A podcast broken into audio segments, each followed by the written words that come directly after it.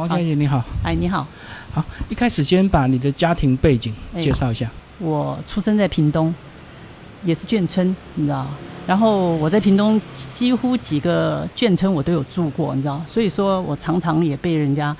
作为眷村的一些介绍，你知道，包括现在几乎都已经没有了那些眷村，你知道，那我都都会稍微给他们稍微讲一下，你知道，我在屏东基地一直不服务了四十几年，你知道，那我先生也是军人，我父亲也是空军的，你知道。所以说，我们算是军人世家吧，这样子。因为我我先生也是台南的眷村，我我公公啊、婆婆他们也都是在空军服役，所以说我对空军也是蛮有感情的。昨天就是八一四空军空军节，你知道，大家都不太记得了，你知道。来讲，你为什么住过这么多眷村？刚刚就讲过啦，因为我父亲是军人，你知道，那早期的军人来台，说实话，那个时候穷，你知道。也不知道什么时候能够待多久，你知道？所以说那个时候公家等于说军方嘛，哈，呃，你们这些人来了以后，大家都是年纪很轻。凭良心讲，在我感觉他们是一个不由自主的一个人生，你知道？他们是被军方等于说带到这里来，所以说他们来这里以后，他们举目无亲，也生活也无着，你知道？所以说。当时那就现有的军中的部队周围有一些什么建设，库房、废弃的一些老式的房屋，或者是一些重新盖。重新盖那个是后来在后面的状况才会有了。所以说，当时我出生是在这边基地里面进去哈，有一个叫我们称那个时候称呼叫小营门，那是完全是营区里面的一个，当时一些。棚库啊，当时因为当时，呃，国民政府来的时候，他接收都是日军留下来，这边是这边这边好像是陆陆军第八飞行部队，所以说现在我们的胜利新村常常用这个来做一个衍生的等等等，其实现在并没有，你知道，现在是属于六连队的飞行部队，你知道，嗯，那而且是以运输机为主，那这另外一个更大的单位是后勤单位，就是一指部。那我父亲以前是在连队，来了以后，他们公公家那个时候就现有的这些地方就发给他们。说实话，我小我在那里住到五六岁，那个时候已经有记忆了，你知道。然后又搬到民族路，民族路有个眷村，那我又搬到那边去。搬到那边去以后，那有一次台风来，把房子吹倒了。又赶快分配。对对对，那你们还比较年轻。我们以前的时候，说实话，呃，吃住用，说实话，大家仰望的都是蒋中正带大家来，你知道，甚至要把大家带回去，你知道。对于他们那一代，我父母他们那一代的人来讲，他们是很单纯的思想，他们并没有想要来这里要长久啊什么的，你知道。所以说，对他们来讲，眷村就是一个暂住，你知道。而且各省各县，现在很多人哈是说啊，外省人就是眷村人。其实真真正正的眷村，那个时候也是非常多元化的，各省各县各市的人都有，你知道。所以说当时住在里面哈，也是非常多元化的，你知道。其实隔壁邻居都跟你不同县市讲的家乡话也完全都听不懂的，这样子。对对对，吃的食物也是各种各样都有，你知道。所以我后来。就是近期了，他们慢慢慢慢把这个眷村，加上因为公部门把这个胜利新村，你看到最近这个这个很夯的胜利新村保留下来以后，甚至呃因缘际会之下保留了这些这些的眷村的情况之下，就把它这边作为一个眷村文化园区。那对他们来讲，眷村变成一个一个事业，但是在当时来讲，其实是一个。无可奈何选择了一个居住的空间，这样子你知道？对对对对对对对对对，是这样情况的。所以说，所谓外省人，其实这包含的意义是非常的大，你知道，并不是说只有某一省某一乡的人。所以我常常有时候要跟别人解释这件事情，你知道，就是说。大家对眷村就是很单一的思维是不对的，这样子你知道？外省还是很大，对对对，其实那个是包罗万象，很多人都有，你知道？那台风把房子吹倒了，我们就去住了大武丁。大武丁的房子那个时候还是我父亲的朋友借住，我们就住住了以后，后来呃那个国防部就在那个六块处那边盖的，刚开始盖第一批的叫凌云山村，后来大家发现那是一个非常庞大的眷村，可是第一批刚盖的时候，那个是一个台糖的农田地盖的，你知道，所以说那个时候才只有两排房子，我就搬去了。那个时候路上那时候还很荒凉，荒凉，那个路上哈，那个时候我们去那个地方稻田，那个路上稻田就算了，而且都没有什么柏油路，都淹水呢。我那个时候我记得在那边一直到了初中、高中，我都在那边，你知道，因为那个是我跟我父亲一起，我们住在那里嘛，所以说。每次要上学，我到现在都记得，我以前读初中、高中的时候要上学哈。如果说碰到像这样雨季哈，那些低洼地方水都很深，我都要牵着脚踏车，把鞋子脱掉，然后涉水而过，然后，到学校快到学校了，才把鞋袜穿起来，你知道。所以说，以前那个周围都是农田，你知道，稻田、甘蔗田。当然了，我们那时候还很很小嘛，所以说又又家境也比较没有什么可能给你什么钱跟什么零用钱，所以我们常常也是去会去偷鸡摸狗。小孩子那个还算小孩子，十来岁吗，可那时候没有住户，应该田里很好玩啊。很好玩，很好玩。对啊，很多 东西可以玩嘛。很好玩，很好玩。那个时候，呃，大家常常跑来跑去，所以说那个时候因为房子很少，后来慢慢慢慢，大概发展几年才有一定的规模。差不多五年就到了那个水准了。我记得，嗯，因为我们最早的时候是凌云山村，我们只有几排房子，然后陆陆续续一直盖。那后来那边最最重要的是，呃，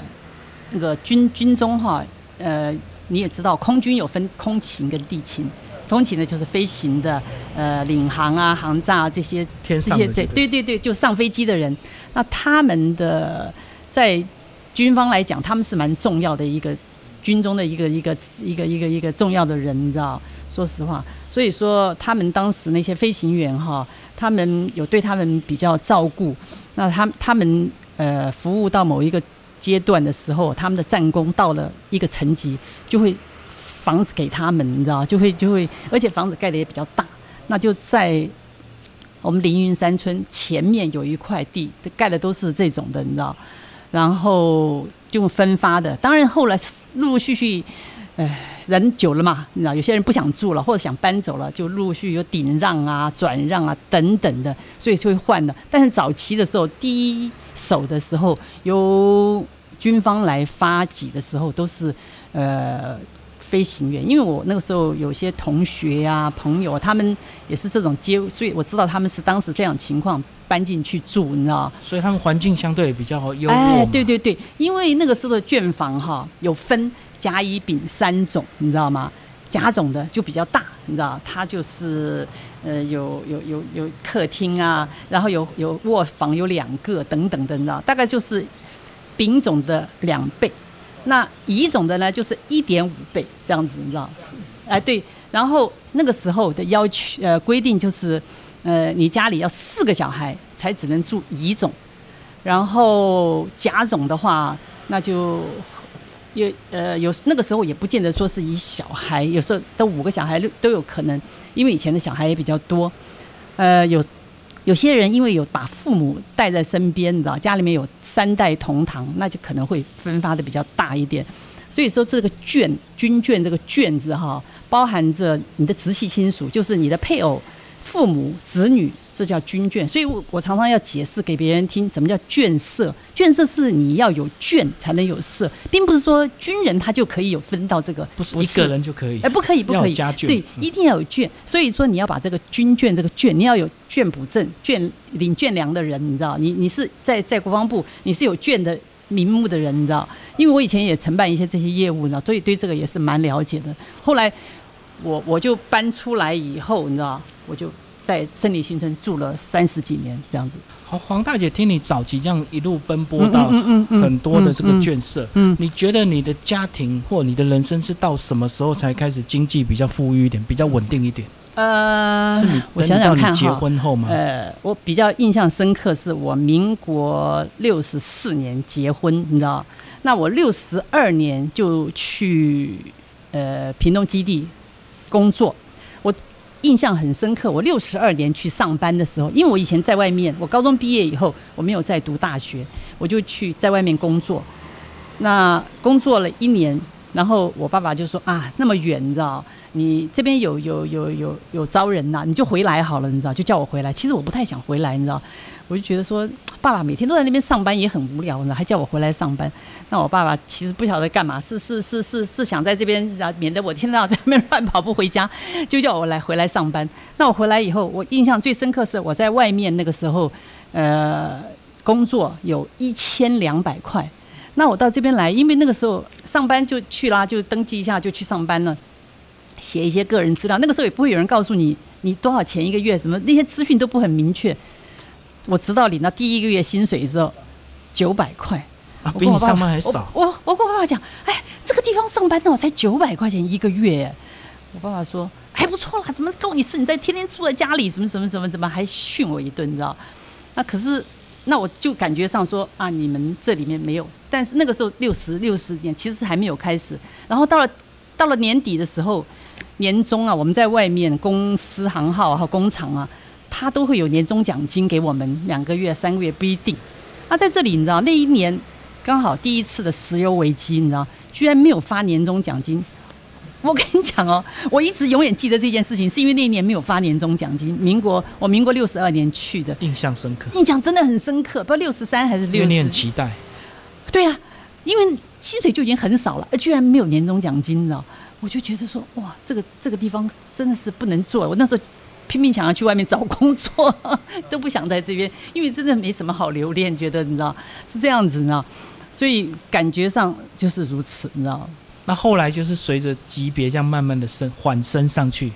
才算缓升是没有什么升，你知道？因为那个时候最主要是嫁人了，有长期饭票。哦，是这样才慢慢感觉 对。我六我六十四年就结婚了嘛，结婚以后，可是问题结婚以后，我发现我先生那个时候才中位，还是还还还没有升上位，刚刚那个时候呃要升上位，第二年才升上位，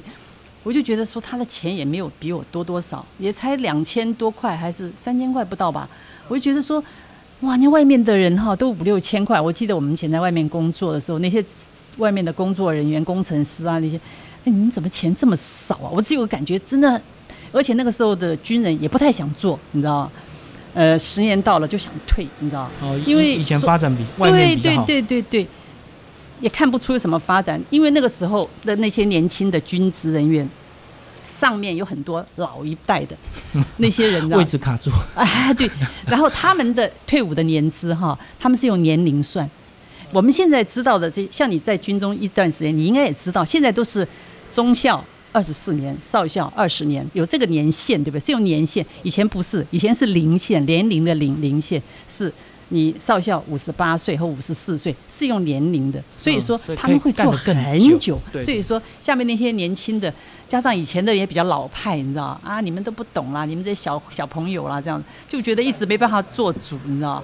所以说，就很多人就很想离开，你知道，就觉得没什么发展，是这样子的情况，你知道。说实话，那个时候军中是蛮老化的，可是你一路一直很想离开，可是为什么都没有离开？干了四十几年，早早期那个时候就很想离开嘛，很想离开嘛，加上我爸爸没事，早期住在家里的时候，我爸爸妈妈就会讲我啊，叫我啊啊要好好的做啊，什么什么，不要，因为我一离开，那时候在屏东也没有什么工作机会，要离开也是往北部跑。那当然我就很想跑到北部去啊，同学啊、朋友很多在北部发展呐、那我爸爸妈妈当然就不希望我去啊，这样子，你知道。后来就认识我先生，然后就结婚了。结婚以后又生孩子啊什么的，你知道，就就就就就就在这里，就没有那个雄心壮志。对对对对对对，安定因。为家庭家庭也会把你困在这里，这样子，嗯你知道。好，我们来讲眷村改建的这个故事。你们哎家这个改建，嗯嗯。大家都支持吗？呃，其实我是非常不支持，可是我我我没有发言权呐、哦因为护长不是我，出去啊？不是不是，因为我父母的那个是我是护长是我父亲，因为眷眷村的那个眷村的眷户一定是护长，你知道，这个护长是譬如说你是军职的，你也知道嘛，一定是那个人他是护长，他是所有权人，名字都是他的。那即使如果他今天不在了，也是配偶或子女这样才轮到，都第二、第三顺位，你知道。所以说我父亲的那个时候，他是住六块处，因为我父亲我就跟你讲过嘛，以前我娘家是六块处，他们一直住在那边，到后来他们就不愿意住，他们就到台北去了，那房子都荒废了。我们也就把它缴回去了。我父亲他们也就，而且我父亲我忘了跟你讲，我父亲那个时候，因为我们家就三个小孩，所以只能领到那个丙种的，就最小最小的，你知道？差一个四个就可以到。对对对对对对对，所以说，呃，这种情况之下，那我们也就我父亲也都离开了，那房子也都蛮老旧的，也就交回去。那我个人的话，因为我跟我先生那个时候民国七十六年，我们就搬到胜利新村来，那个时候哇，这么大，好棒啊！A plus 的眷舍，那终于住到了，是这样子呢。呃，是很喜欢呐、可是问题是，我们也知道，因为你军中这么久了，你也知道，因为你只有居住权，你是没有拥有权的，你知道？我们早就知道所以这个。心里不认同，可是还是。对对对对对，只是最后一件事情，刚才那个李李双林讲了一件事，他说收到那个公文，那个时候十二月十几号我们收到公文，其实我很难过，那个时候十二月了，我心想说你这个房子也没有那么急，可不可以让我们在这边过完年再搬家嘛？不是，他是勒令你离离开十二月呃。对对对，十二月二十号，我我我我们是钉子户，我十二月十九号才才正式完全离开，十七号我们就去断水断电呐、就是完全就缴回了。我们也知道，因为呃，我我们搬离之前，胜利新村就已经有一些缴回去的房子哈出租了，所以说已经有一些商家在里面营业，你知道，所以我们也知道他他未来的那个走向必然的。趋势。哎，对对对，我们也知道了，这个蛋黄区你知道是当然是那个的，我们只是没想到后来这一块呢也被留下来，你知道，所以说我们也是蛮意外的。留下应该很棒啊，至少有对呀对呀可以回去回味。呃，对了，那因为房子他们收去收回去以后，他们也是有做优化了，你知道，然后就开始做营业啊这些这些的呃经营的方向的话，因为已经变成县政府了，军方也已经整个缴缴回去了，也我们也没有什么发言的权利啦。有时候会请啊，你们是原住户来问问你，等等都是那都是随便说说的啦，你知道？你现在搬到新住宅区，嗯你个人习惯吗？能够享受大楼的生活吗？我我我不是很习惯的，其实其实大院子的 对大，对对对对对，其实我讲个笑话，我以我要搬来之前呢，我去找过那个中介呢，我说，哎，你可以帮我找一个房子，你知道？哎，也不用很大了，你知道，但是要有一个院子，你知道，可以种一棵树，养就是一只，像你们以前的眷村就对也不用那么大了。我说平，房，呃，我说养一只狗，你知道？我说这样这样就可以了。嗯，已经若干年了，你知道这个，呃，中介从来没有来回复过我，因为我以前有养狗，那个狗哈，最后的真的很难过，因为它在那边已经将近十岁了，它都是在外地这样跑来跑去。那我们把他搬到这边来，让他在室内过日子，他也很难过，我们也看到他也很难过，就这样子，所以我们就把他留在那个当地。那当然，后来他也跟当地的一些呃住户啊，就就变成很好的朋友，这样子，你知道？好，最后哎大姐讲一下你的哎退休生活吧。你现在退休生每天怎么过？我还我还挺 我还挺忙碌的呢，啊，的啊因为我我以前上班嘛，我退休以后就认识了一些外面的朋友，像一些采屏东的一些一些，